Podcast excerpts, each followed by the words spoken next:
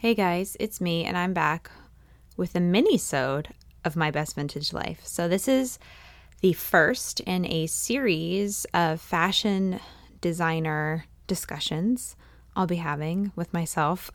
Just kidding, with you.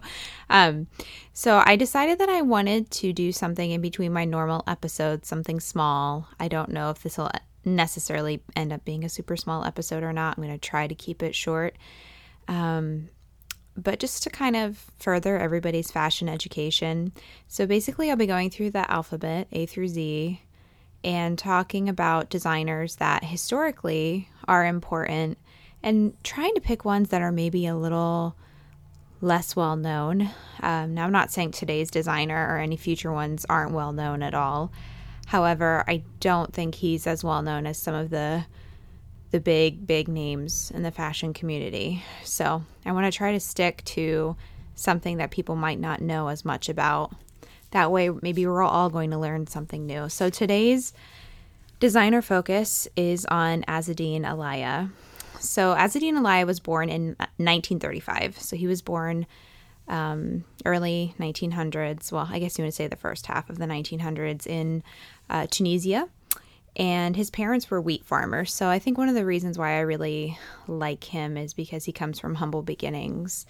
And I think that, I, I don't know, I appreciate that and just about anybody who wasn't born with like a silver spoon in their mouth. And if you were, that's great. But I think if you had to work really hard for what you have, um, I'm just like more likely to relate to you because I obviously I've talked about it. I don't come from money at all, and I've worked hard to get to where I am. So I tend to relate more to people like Azzedine who come from humble beginnings. So he attended, um, and I'm not going to say the French French pronunciation of this, um, but he attended the School of Fine Arts in uh, Tunis, which is the capital of Tunisia and uh, he studied sculpture there. So he actually did not study fashion, but from studying sculpture, he learned a lot about the human form. And when you think about sculpture that you see, um, I'll just use museums as an example, frequently you see a lot of the human body, specifically, uh, you know, women's bodies and women's curves. And I think that really, um, you know, went hand in hand with what he eventually did in, in the fashion community. So, just a fun fact there he did study sculpture at art school, he did not study fashion. And then after grad school, he worked as a, a dressmaker in Tunisia. And then he moved to Paris in 1957 to finally work in the fashion industry. And I think something that's worth noting that I think is really sweet is he had um, a twin sister, and I think that she kind of helped him, you know, explore his want to work in the fashion industry. So he had someone there that was supportive. And I, I don't know, I, like, I don't know him personally, but from what I read, it seems like. Um, she was a very important person in his life, which usually is the case with um, twins. If you know any twins, I do personally they are pretty well connected. So, just worth mentioning there. Um, once he arrived in Paris, he very, very briefly worked for Dior, also Guy Laroche, and Thierry Mugler. So those are the different houses that he worked for. Um, and then he eventually started his own ready to wear line in 1980. So the 80s were, from what I've read, a very uh, special time for him. And I think one of the important things to point out, probably the most important thing to point out, is that nobody really knew the female figure like Alaïa. He invented the bodycon dress. So nowadays we have people wearing bodycon dresses. Um, his were sexy, but not slutty. I think like today the bodycon dress has gone ultra slutty. Like I feel like I don't see a picture of people in Las Vegas without like a bunch of girls at a bachelorette party and there's like at least three people wearing like a bandage bodycon dress. I'm not really talking about that. I'm talking more of like a true fashion piece. So he was the one who created that. Before him, you had a lot of designers and a lot of moments in pop culture where people were wearing really baggy, loose clothing, which there's nothing wrong with that either. Um, more of a masculine feel where he really amped up the sexiness and the femini- femininity um, of the time. So, one thing that I also really like about him is that he never showed, so his fashion shows were never on time with the normal Fashion Week schedule. He would usually show months after on his own time.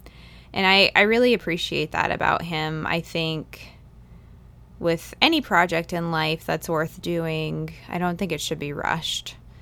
And if it's really truly your passion, you'll know when the time is right to show it. Where I feel like nowadays designers, you know, they put out all these different shows and the turnaround time is so fast. They they finish one and then they're immediately working on the next one and he wasn't like that. So I really appreciate that about him. And I think he gained a lot of people's respect uh, for that. And also, I think probably gave them something to look forward to at a time of year when you normally wouldn't expect to see a uh, fashion show. So in um, 1992, he kind of disappeared. Um, his twin sister passed away, and I think that probably had a pretty heavy effect on him.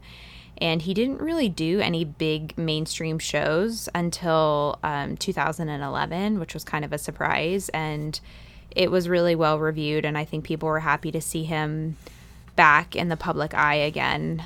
Um, like I said, he's just he's gained had gained um, a lot of people's respect, and I think that's worth noting. You know, one of the things about people who kind of grew up in the time of couture, th- there aren't really people like them today. They don't. There aren't people that exist that do you know the cutting of patterns the sewing sewing of samples um, doing fittings he was very hands-on in that sense and he really appreciated the people that worked with him to help him gain his success. He was super meticulous. He sometimes, for the most part, didn't sleep for more than two hours a night, which I do not recommend. That's not healthy.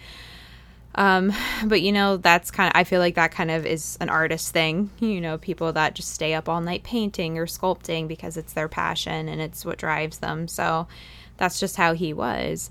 And the one thing that like reading it made me super emotional was that he actually never took um, a post show bow.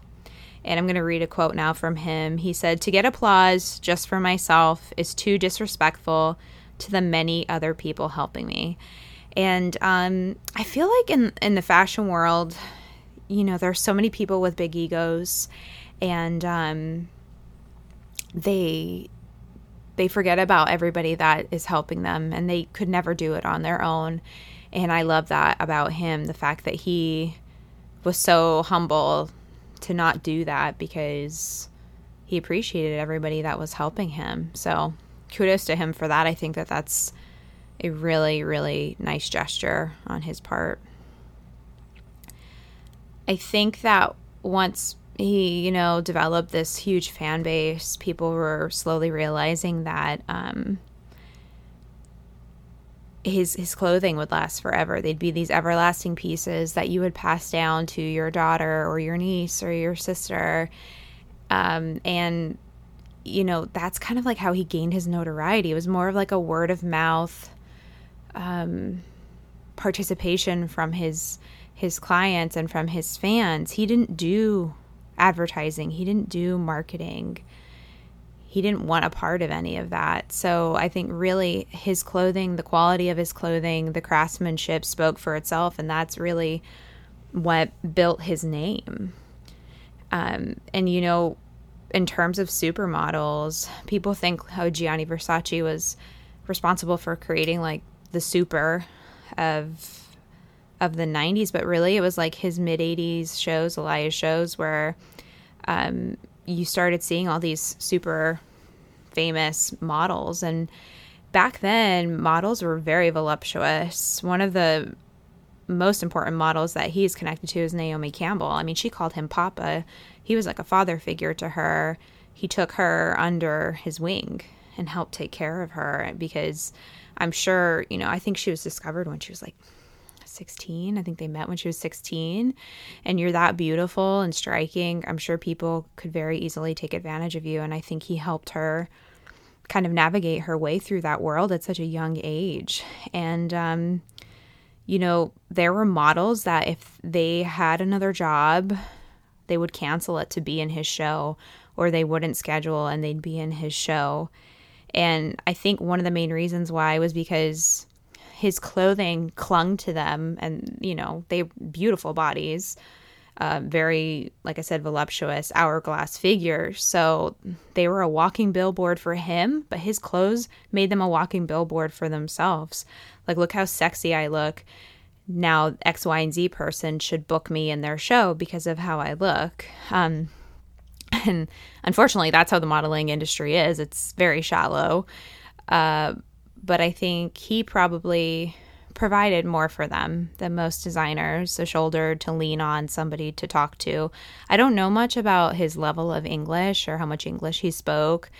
Um, but I'm sure many people communicated with him in French if they were able to. So I just I really appreciate that about him the the human element um, versus just kind of like looking at these models like they are I don't know pieces of flesh that are that are sexy.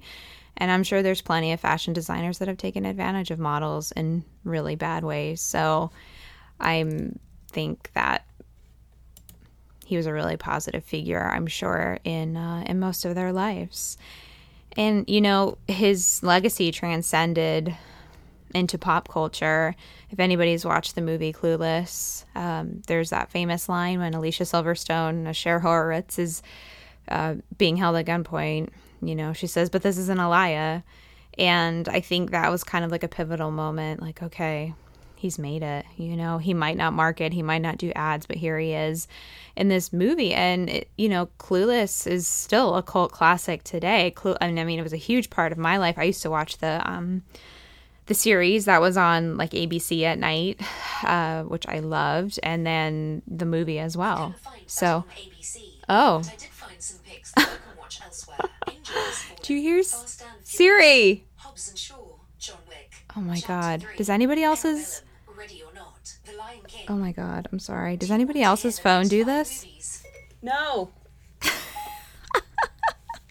sorry. Siri, I don't know. She must have thought I said Siri. But anyways, just talking about Clueless. Love the show, love the movie, love that Alaïa became a part of that and became a part of pop culture forever. So that's really all I have about him. If there's anything you want to add or any questions you have, please do let me know. I did most of my research through both Wikipedia and Harper's Bazaar just to give them some credit for the um, the research that I did. And sadly, um, Azzedine Alaïa passed away on November 18th, 2017, in, in Paris. So he is no longer with us, but his legacy definitely will live on forever, I think.